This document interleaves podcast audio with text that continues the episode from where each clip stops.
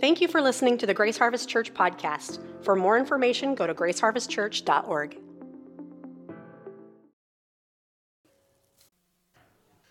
Well, welcome this morning. We're glad you're with us. Uh, we're doing something a little bit different this morning, though it might seem like we've done this before. We are doing something a little different, and that is that we're having a little more conversational mode this morning um, in our talk with purpose. But um, we, we have been on a series um, called Foundation, which we have been going through our church beliefs, and we think it's important that, that we would know what it is that we believe. And, and in that, when we came, when we came upon um, our belief number 15, we decided to expand on that.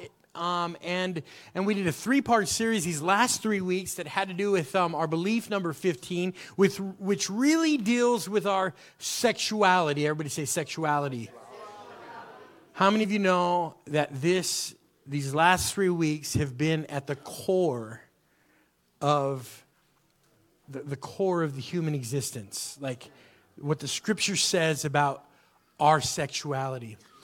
And uh, we, we thought today that we could um, talk a little bit about what we want to impart to you as some takeaways and maybe even try to wrap this up in a way that would, would give some um, answers to maybe some, some thoughts that we received and then amongst our own conversations. And, uh, and we want to do it in a way that just, you know, we do have some predetermined thoughts or some scripture, but I'm going to tell you, first service, it was like, it was just free flowing.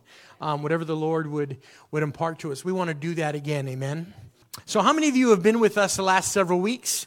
As we've been talking through, okay, so, so quite a few of you, um, this idea of foundation and our beliefs and the series the last three weeks called Design.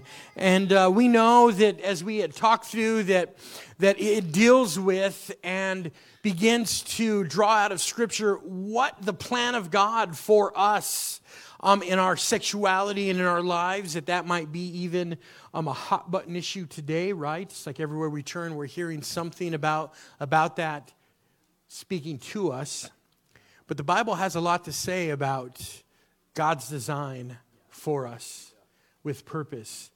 And we wanted to, uh, with passion, without fear, with knowing that we were going to unpack this before our people and, uh, and let, let you know what it is that we, we believe here at Grace Harvest Church. And so um, we just want to we just want to jump right in here because some of the feedback that we got had to do with the idea that though we have given the standard we have said this is the way this is what this is what scripture says from the beginning through the end god's design for us but but there was one thought that just kind of came through and that was that what do I do if I've broken that standard?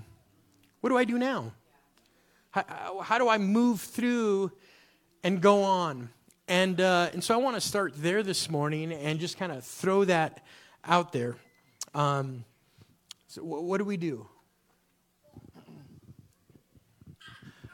I'll just open up real, open up the conversation really sh- briefly, shortly. Um, I, I think the first thing to do is to repent right? And that, you know, seems like really easy, but um, repentance doesn't actually just mean saying you're sorry, right? Like the biblical word is actually more centered around the idea of changing your mind, um, changing your mind about what you've done, right? Because sometimes people like to use apologies sort of just to like get out of the get out of trouble a little bit, right? My kids do that all the time. Okay, and you can see you're like you're not really sorry, you know.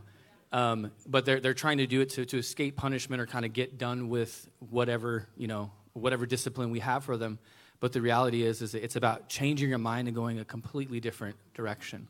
And so it has to start right there before you can actually um, begin to address some of the problems. Is like, I did this thing, and I'm, I'm realizing, you know, hopefully it's through the, the word and the scripture and, and the Holy Spirit, but that my mind has to be changed about the actions that I've partaken in.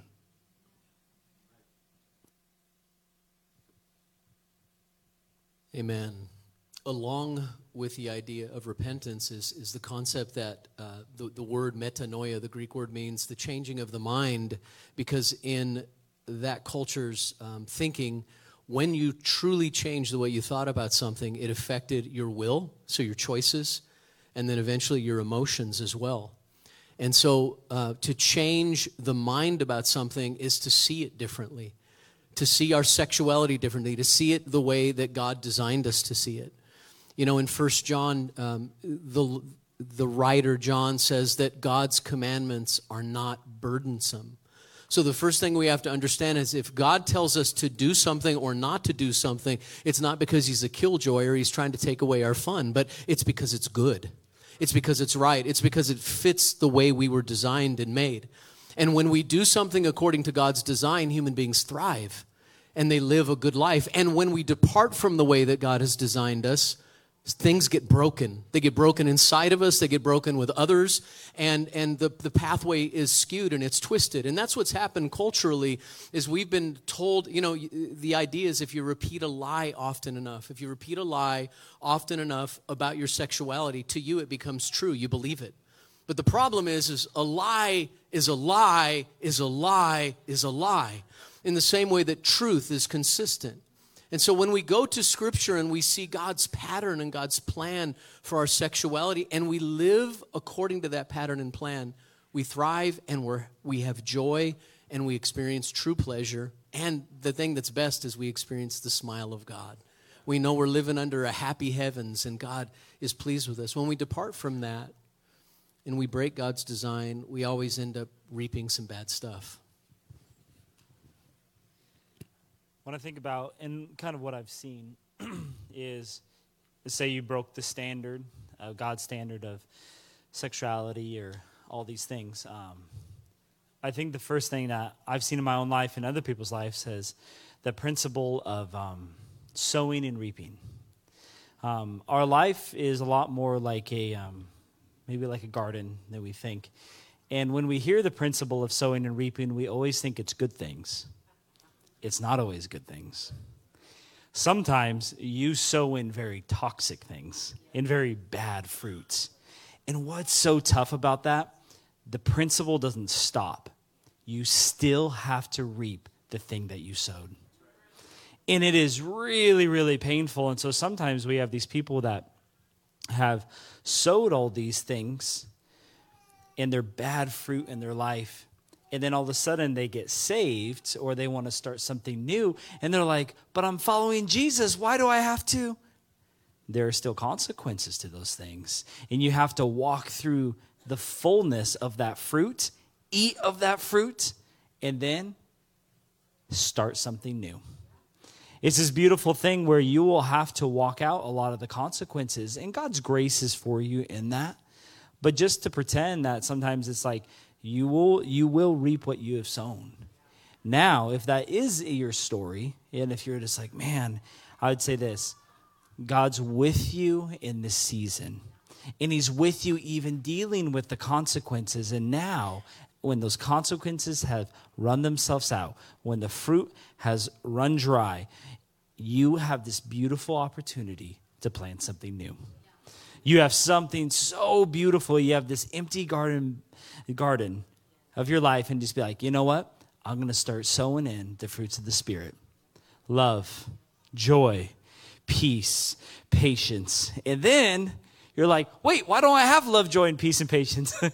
Cuz just like everything else, it takes time to grow. But man, when you begin to reap the things that you have sown, the good things, it is life and life abundantly for you. Unfortunately, a lot of times what we want to do is live however we want to do, however we want to live, and do whatever we want to do, and then pray for crop failure, right? Right? Like, oh God, please don't let that crop come up. And it doesn't work that way. So it's so good. You ever want a practical you want a practical conversation with the idea of sowing and reaping? Talk to anyone who grows anything. Talk to your local farmer. Talk about the inputs that are needed into the soil and the strategy with which that, you know, different kinds of soil and the kinds of I mean this is this is like so you know, as pastors and as people who maybe mentor people and disciple people, you know the reality of, of walking with people and of having conversations with people about what it looks like to um, be, in a, be in a season or be in an understanding of repentance, right? Like you hear people come and talk to you, share their heart, share their life, and, and maybe um, even even confess one to another scripturally, right? And they're, and they're looking for a way through and forward. And, and I submit to, to us that as a people, we like the easy way. And that easy way oftentimes is a, is a resolution like, I'm sorry.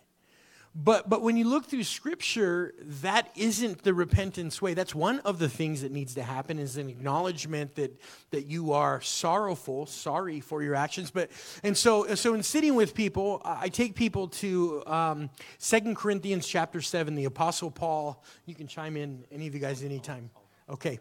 2 Corinthians chapter 7, and, and because the Apostle Paul, he, he was, he, he wrote two thirds of the New Testament, letters to the church. The early church was messed up, full of all kinds of behaviors and people. And so the Apostle Paul wrote First Corinthians, a missing letter maybe, and then Second Corinthians that we have. And he's referencing in this section a letter that he wrote that caused great sorrow to the church exposing their behavior, the things that he had heard. You just imagine the apostle sitting down, all these rumors and stories coming back to him about the church that he planted, and he's having to write a rebuttal and a response, right? Like, here's the things I heard. But then, so so I read this to people, and then there's seven things in this text that show. Um, godly repentance. It's a good measure for you guys to really analyze if you're really repentant about something. Um, Second Corinthians um, 7, chapter, uh, verse, chapter 7, verse 10, it says, For godly grief produces a repentance that leads to salvation without regret. But worldly grief produces death. So you're stuck like there's no way out. Verse 11, For see what earnestness this godly grief has produced in you. So, so first thing, something has changed about your posture about wanting to do what's right. Something's changed. Like you're leaning into that idea of, okay, I'm gonna, I'm gonna, I'm gonna do this, and and but also with eagerness uh, to clear yourselves. Like you're not, you're ready. Just that, man, I told you the truth. Here it is. I, I want to deal with it. I, I'm laying it all out. I'm going to get it out. What, what indignation, the idea that you're not no longer going to, to put up with, like you are, you are, um, you, you're resolute about not tolerating this thing anymore. I'm not going to hang out with the people who do. I'm not going to do it myself. I, I can no longer put up with it. What fear, knowing that God is watching and that God is everywhere and that He's aware of, of your life. What, what longing, in this text, you know, Paul writes a letter to the church and they long to see him because of the truth that he brought to their life. Think about that for a moment. How many times do you long to see the people that confront you in a godly way? Like they brought a good word to your life and, you know, maybe spoke something and, and gave you a word of correction and it did something to your heart and then your response is, man, I just want to see you again. It was good. I submit to you that doesn't happen very often. But, but here, you know something's happening when, when the response back is, man, it's so good, that word that you gave me. It, it was difficult, but I'm glad you did that. What, what, zeal? All of a sudden now there's like an energy and and a, and a, and a, and a, and a, and just an excitement and a passion to want to serve the Lord and do what's right and to lean in into those things. And what, what punishment? At every point you have proved yourself innocent in the matter. You're willing to expose. And the idea is that at any moment you could walk up to somebody, grab them, turn them upside down, shake them, and what comes out of their pockets? Like we just had a conversation, I just shook you. And what came out of the secret place, your pockets, is look, look what's on the ground. I thought you said you got rid of that. Okay, let's talk about that. But God is so good and he's faithful and he's just and he forgives. And the Apostle Paul did such a beautiful job in the New Testament at encouraging Christians to turn, change their mind, change their actions, change their life, and lean into the goodness of God. Yeah. Amen this this goes along with that, but also you know a little bit of what Pastor Noah was talking about with just consequences. Um, you know, part I was telling first service, part of my testimony is that I was really promiscuous when I was a young man, and then I I met my wife and we got engaged. And, um, you know, one of the, I think it was like the first session, you know, and everything's good. We, I, I, well, we didn't know each other very long. Let's put it like that. I don't recommend that, but it was great for us. So, um, but you know, one of the first sessions was um, basically our, yeah, premarital counseling. Yeah, our counselor, pastor. You know, he's like, uh, it sounds like you need to have a conversation.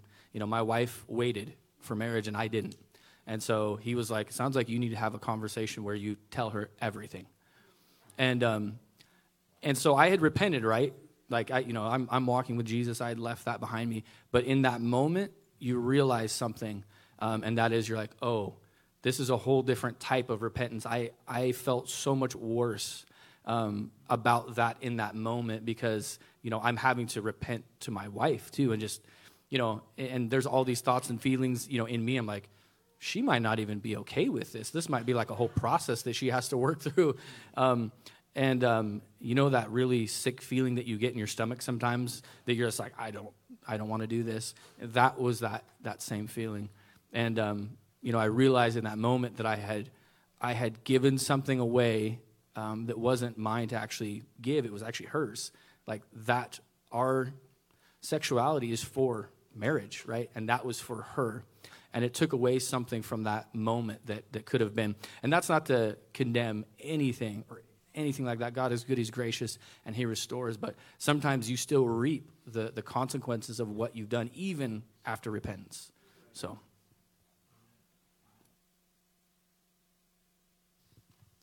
Yeah, just springboarding off that, um, and just even the last few weeks as these three really covered different parts of uh, the series design. Um, one of the main topics was about marriage. And um, one thing that came up last week when we were just talking about this series just out in the cafe, um, Drew brought up something that I thought would be worth kind of talking about is uh, this thought that marriage, marriage isn't just about your happiness. Um, can you expound on that Yeah. a little bit? Yeah, I my wife is sitting here, so we're so happy. Okay, so yeah, step one, let's take care of that. we're so happy. Um, I, I think there's an idea in culture, even, but definitely in the church too, is that I, I need to be married to be happy.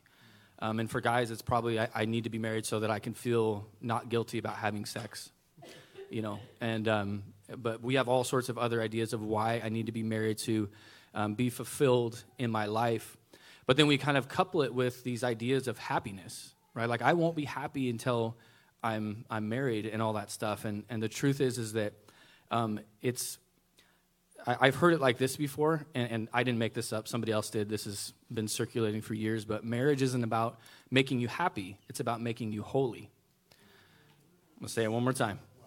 Marriage isn't about making you happy, it's about making you holy, right? And that doesn't mean that happiness can't come out of marriage, and that is, I, I think that's a great goal to have for any couple. Um, and I think when you're walking in God's ways, I think happiness is gonna is gonna come. That's gonna be a fruit of of that um, that relationship.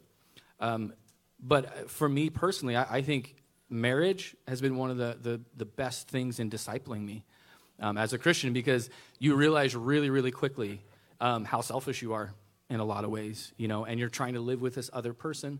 And, and that's one of the ways that the Lord works in us as individuals um, is because we're trying to become one, right? And, uh, and then you have kids.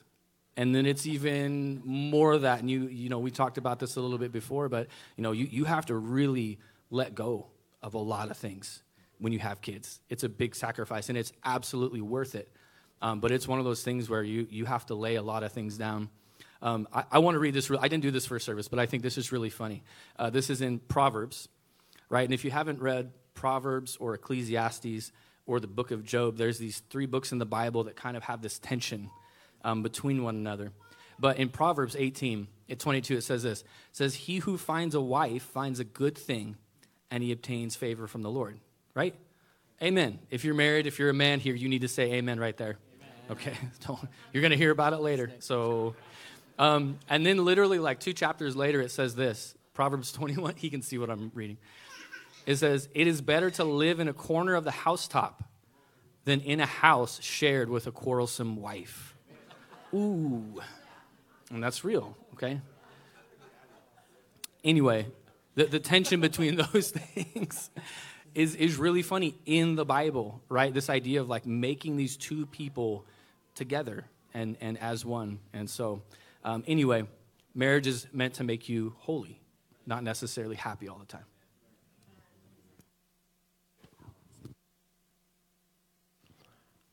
And just for the record, I'm looking around. If you, if you feel like I'm looking at you, I'm not. I can't see you. So, without glasses. Let's talk about that brings up so so what about those who are single? Or or those who if marriage is to make holy, how can we look at the idea of what it means to honor God in in our singleness or those who struggle with same sex attraction and, and sexuality. What does that mean? Any thoughts?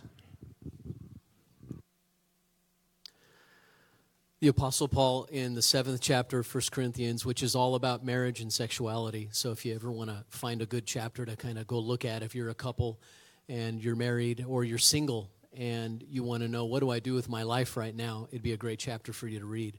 Seventh verse says this He says, I wish that all people were as I am. And he means single at that time. But he says, But each has his own gift from God. One person has this gift, another has that. And what is the this and that? The this and that is some people have the gift of being married, and some people have the gift of being single. And he makes it clear in there that they're both gifts. And the reason that's important is because culturally, we don't really believe singleness is a gift. And it, we're especially guilty of that within the church. Because when we see single people, what do we try to do? Matchmaker, matchmaker, make me a match. Right? We go out trying to get people married. We, we really like, we start looking around like, oh yeah. We're, we're trying to connect people, right? And what we really need to do is we need to pray and ask God, you know, do, do I need to be interfering with people's lives like this and let the Holy Spirit work? Because um, many times we're trying to force something that isn't necessarily the gift of God. The gift of God for some people is singleness. Why is that? Because when you're single, you can be completely devoted to what God wants you to do. If the Holy Spirit speaks to you and says, you know, I want you to go right now over to that person's house and pray for them or bring them food. If you're married, you, you might have to jump through several hoops, especially once kids are involved there, right? But now you have this gift of singleness. It can be a life completely devoted to Jesus Christ. And when you're married, you have to be concerned about your spouse and your family. And so we have to begin to see singleness as a gift. And, and so whether you're heterosexual, single person or whether you're a person with same sex attraction that's single, the call of God is to be celibate and to give your life completely devoted to Jesus Christ, to give yourself to Him fully for His purposes. Now, now you might be here and be like, "That's rough. That's very difficult. I don't, I, I don't, I don't think that's fair." Well, you know, all of us in life are going to have things that we suffer with. Suffering is a reality that we try to escape in American culture. We do everything we can to self medicate, whether it's Netflix, Netflix binges, porn, or drugs, or alcohol, or sex. We're, we're always trying to either pleasure it away or we're trying to numb it away. But Scripture teaches that we at times have to suffer, and when we suffer with Jesus Christ, and we embrace the cross in our life there and we say, okay, that part of my life is very difficult, but I'm going to let Him work death in me in that area. As we do that, the scripture's clear. When we let death come to certain desires in our life, God brings resurrection and power and life. And so, a single life devoted to Jesus Christ, no matter what your sexual desires are, a single life devoted to Jesus Christ is a life that can be completely sold out, and great power and great grace can come upon that life. And, you know, we see men, Jesus was single, by the way. Our Savior, our Lord, our pattern, our model, our Maker, the one we're following, he was single. And so he provides for us a beautiful picture of what a single life devoted to God can be. So does the Apostle Paul. So, so we, we, what we need to see is that, that singleness is a gift. And instead of always chasing after marriage, maybe we need to ask God, What do you have for me, Lord? What do you have for me? The, the last point that I'd like to just make here is that single people need to be loved and embraced no matter what their attraction is in the church of God. So the church should be the safest place on earth for people, even people who struggle with same sex attraction.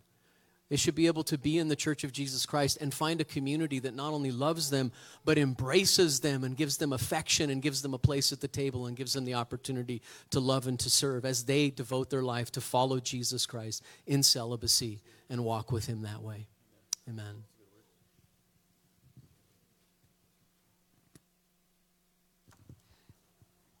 There's another question that kind of came out of that that you kind of touched on a, a bit, Doug. Um, but what does it look like to bear your cross when it comes to your sexuality? And um, I kind of just want to chime in on this. Um, we we think, you know, off the time, you know, we hear this idea that man, it's so hard to deal with. You know, it's just like I'm attracted to the same sex or this or that. And the thing is, it's like all of us have a cross to bear in your sexuality. And the lie that even the enemy, I remember as a young man, put in my head was, man, if you get married, you won't have any other temptation from any other woman on the planet. That's not true. and you know it's it's every day you know and as you're a believer you understand this very well is you pick up your cross and you follow the ways of jesus. And every day you have to follow jesus and every day i have to choose my wife. I have to choose her over and over and over and over again. And so picking up your cross and following jesus in your sexuality regardless irregardless irregardless of what you're attracted to or even how it looks. You have to pick up your cross. And it's it's Jesus says it quite well. He's just like, you know, to find your life, you must lose it. You must die to yourself, you know, and that's a really, really painful thing, but a really beautiful thing. Is because when you do that and you follow his design and you follow his method for your life, it'll be life and life abundantly because it is true it is true life is where it's at. And so i would encourage you you know if this is an area where you struggle with where an area where you feel like it just flares up over and over again which it probably will if you're a human um, i would say that be reminded that to bear your cross for jesus. And god has so much grace for you. Man he loves you so much in that. And so yeah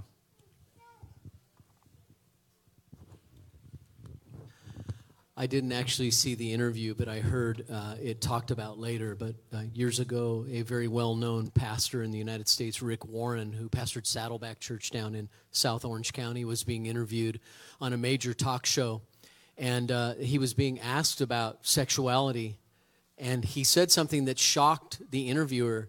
Uh, the interviewer was asking, well, you know, well, isn't it unfair that, you know, that some people have to, you know, abstain from certain things and and you have the opportunity. And, and he said, Listen, he said, if I could do what my body wanted to do, if I could do what my eyes wanted to do and my desires wanted to do, and I know some of you, this is going to like probably shock you because it shocked all of America.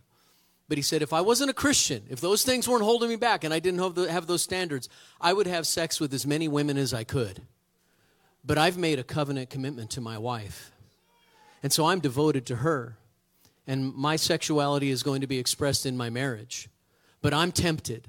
I'm tempted like any man. And that's the reality. All of us have areas in our life, and especially if you've come out of a background where you were promiscuous and, and those kinds of things happened, you now you have this healing and this restoration that happens in your soul because God loves you and He wants to restore you.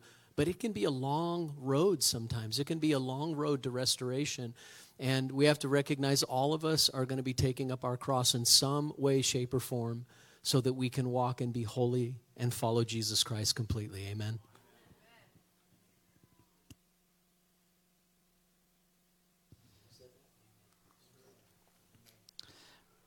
Do any of you guys have any thoughts about um, just identity?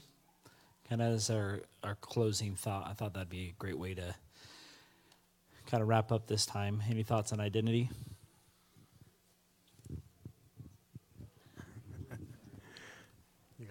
All right. Identity. Wow. This, is this, is, this is one of those subjects that every single one of us have a thought on, like you could share. And really, the understanding as Christians that we would get a hold of is that first, you are an image bearer of God. Like your identity rests in that you are His creation. And here's one of the challenges is that our identity, so often in our culture, we're being told that to root our identity in our feelings or our actions or our history or our ethnicity um, or whatever, whatever common groupthink is out there. But, but the scripture has much to say about our identity and where we place that trust in about who we are. Um, you know, it's a, it's a, it's a, it's an interesting thing that that as Christians we are Christian first, and I know I think right. maybe you know you can chime in any time, but um, that we would come to see and go ahead and. Okay. We're trying to do what we did for a service, but I, oh. I can't remember what's happening.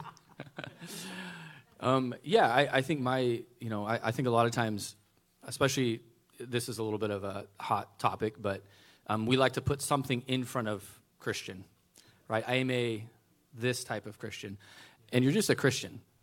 There's no other there's no other thing that delineates what you are. You're just a Christian. That's it.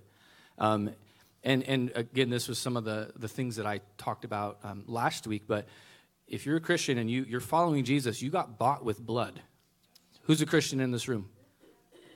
It's okay if you're not. I'm just for us. We got bought with blood, so we don't actually belong to ourselves even right like corinthians that he lays out this idea of it's like you belong to jesus you're a part of jesus and so, but almost everything in our culture is very, we're so individualistic as well that it's, it's really difficult sometimes for us to separate those things and be like, if you made that choice, um, you don't belong to yourself, right? So glorify Him in, in everything that you do. I um, sometimes I is, it, is everyone familiar with the story of the rich young ruler? That's probably yeah. Sometimes that story it's interesting how we where it's like oh it's about money and it's like it's about identity Yes, it's about someone who is, he's even presented to us as someone who is rich, young, and a ruler, right? And he asked Jesus, like, what do I need to do, right, to follow you? And, and I've done all these other things. I've kept all the law and the commandments. And, and Jesus is like, well, sell everything you own. But he was so wrapped up in his identity that he couldn't follow Jesus. And, and that's something that even as, I, I'm not sure about these guys, but even as a pastor, right, even as someone who does this for a living, like I have to constantly remind myself that like no, I'm I'm a Christian. I, my identity is in Jesus. It's this is just a separate thing that I love to do. It's it's amazing, but like first and foremost, that's that's it. Beyond anything else. Again, the Apostle Paul in Galatians chapter 3, at the end of chapter 3 and then the beginning of chapter 4 says this. Listen carefully to these words because they're powerful. For those, who, uh, for those of you who are baptized into Christ have been clothed with Christ. There is no Jew or Greek, slave or free, male and female, since you are all one in Christ Jesus. And if you belong to Christ, then you are Abraham's seed and your heirs according to the promise. And then it drops down later into verse 4, chapter 4, and he says, When the time came to completion, God sent his son, born of a woman, born under the law, to redeem those under the law, so that we might receive adoption as sons. And because you are sons, God sent the Spirit of his Son into our hearts, crying, Abba, Father. So you are no longer a slave, but a son, and if a son, then God made you an heir. So here's our identity. We are no longer those, those things that used to be in front of Christian or in front of our name whether they're Jew or Greek or, or all the other things Pastor Raul brought up, it, we are now sons, daughters, heirs and we belong to him and we're in the family of God and that's what identifies us. We have the spirit of adoption sent into us and inside and outside we cry Abba Father. So all of us now identify God as our father and because he's our father, we're his children and because we're his children, we're heirs with Jesus Christ of all uh, that there is in the universe and one day that'll be a reality. And so why why are we settling for crumbs from the master's table when we get the whole feast on the table. And the feast is our identity in Jesus Christ. Amen.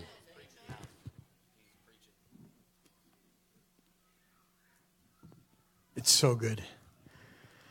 This, this topic of identity is one, man, it's so good.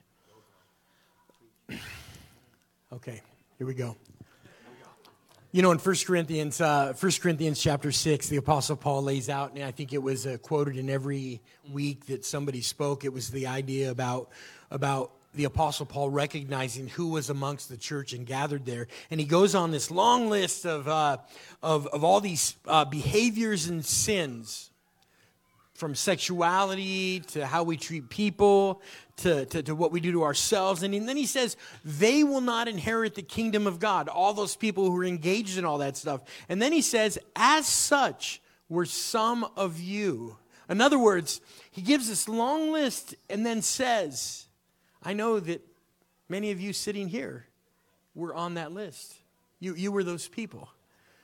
And then he says, But you were washed and you were sanctified and you were justified in the name of the Lord Jesus Christ and by the Spirit of our God. And this is a powerful thing to understand when we're talking about identity, when we're talking about really um, this attachment to who we are and its value, right? Like its value construct.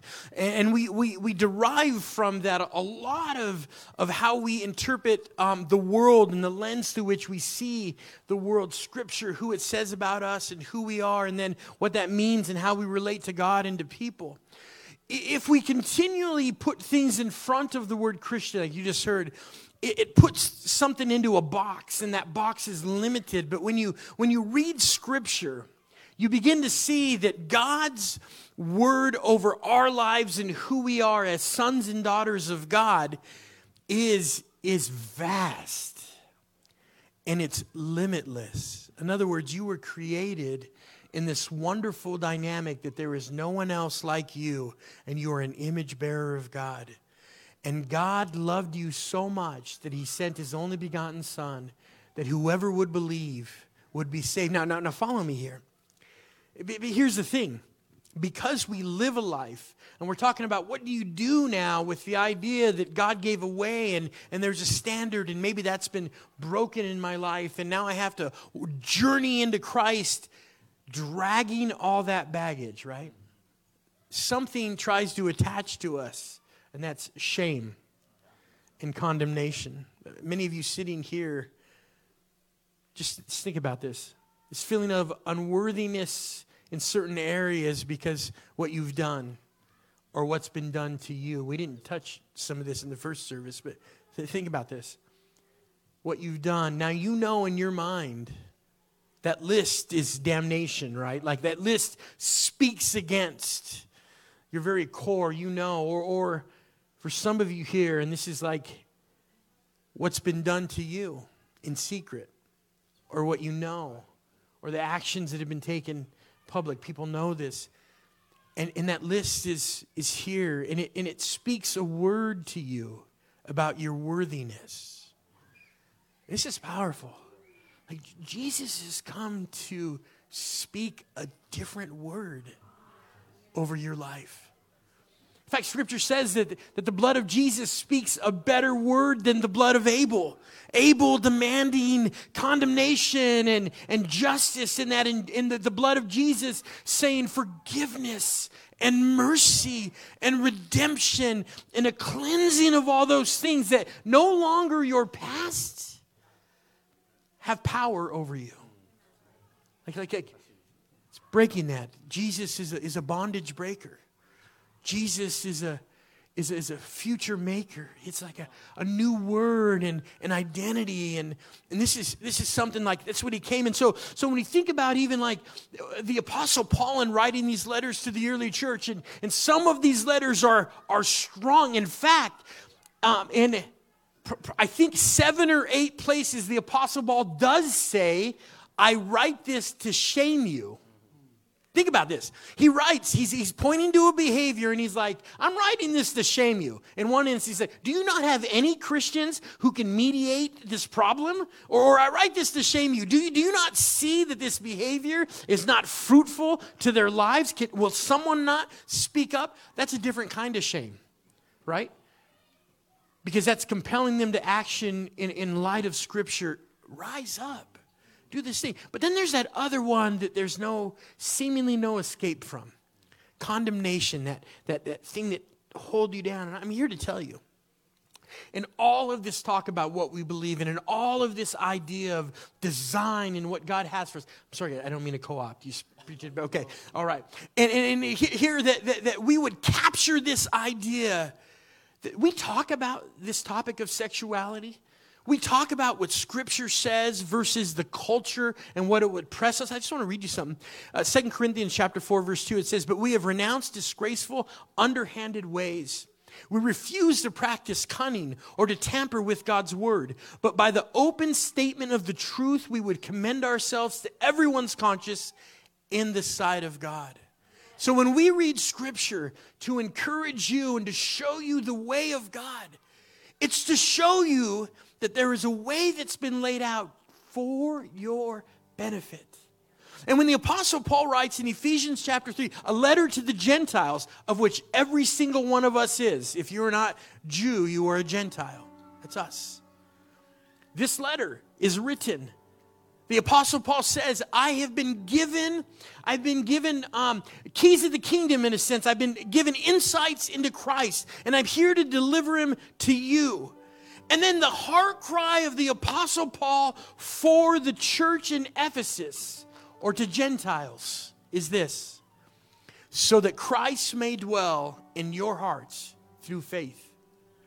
That you, being rooted and grounded in love, may have the strength to comprehend with all the saints what is the breadth and length and height and depth and to know the love of Christ that surpasses all knowledge, that you may be filled with all the fullness of God. Saints, do you understand the lengths to which God sent his Son to rescue and redeem people? And to give them a new word for their life. You're forgiven and you're redeemed and I've come to rescue you, and I've come to knit you into family, and I've come to rewrite the script of your life. No longer those failures are the word that defined who you are. Jesus has said, I have come to show you a new way. I am the way, and I've come to bring life. And anyone who participates with me will have a spring that begins to flow like living water out of their heart. And I submit to you this morning that if you're here and you've struggled in, in any of this area, and I, probably 99% of people, 100%, in any area of sexuality, that there is another word over your life. And that word over your life is of a good thing and a future, and that you were created for holiness to a loving God and that He has made a way, and that way is Jesus, and He loves you. And so this morning, if you don't know Jesus this morning, I just want to invite you into a conversation about a God who loves you that sent his son for you. And maybe you're here this morning and you've wrestled with any area in sexuality, from pornography to sex outside of being married, fornication, same sex behavior, all of that. God's a God who, come, who has come to change people's hearts and minds and to set people free. Amen. But he's also come to provide a way forgiveness. Forgiveness. This is a powerful thing, this thing that, that can come. His life given for you to wipe the slate clean. And in some ways, though I do agree with Noah's assessment about our lives being like a garden and what we plant, we sow, but, but I also see sometimes that it's like the effectual grace of God sometimes is like roundup to the wicked plant. And, and, and, and in some ways, and isn't that the thing that we pray for? Like, Lord, don't let me be devoured by my sinful ways. Like, rescue me, redeem me, show me a way forward and through that I can know you more. I mean, it's God. That's, he's a God of hope and a God of mercy and a God of justice because of his Son, his love for you.